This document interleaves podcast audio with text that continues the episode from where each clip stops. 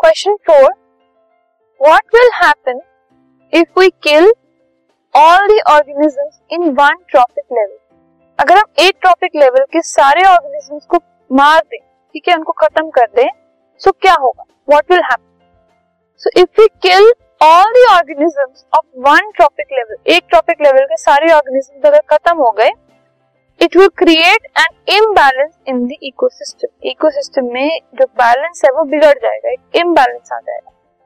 For example अगर एक food chain को हम कंसिडर करें ग्रास डियर और लाइन ठीक है एक फ़ूड चेन है।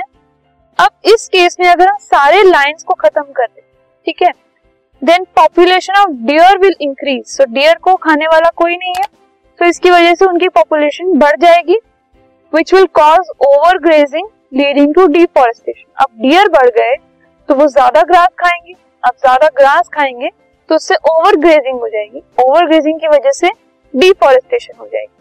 ठीक है? फॉरेस्ट खत्म हो जाएगी। एंड सॉइल इरोजन भी होगा उसकी वजह से causing further conversion of fertile land into barren desert तो इससे क्या होगा? सारी ग्रास भी खत्म हो जाएगी। जो लैंड है वो एकदम बैरन हो जाएगी इनफर्टाइल हो जाएगी। कुछ भी हम क्रॉप्स नहीं ग्रो कर पाएँगे। सो so, अल्टीमेटली एक भी ट्रॉपिक लेवल जैसे अगर हम किसी भी एक भी चीज़ को अगर हम खत्म कर देते हैं तो उसकी वजह से पूरा जो इकोसिस्टम है वो खराब हो जाएगा, बिगड़ जाएगा, एक इम्बैलेंस क्रिएट हो जाएगा।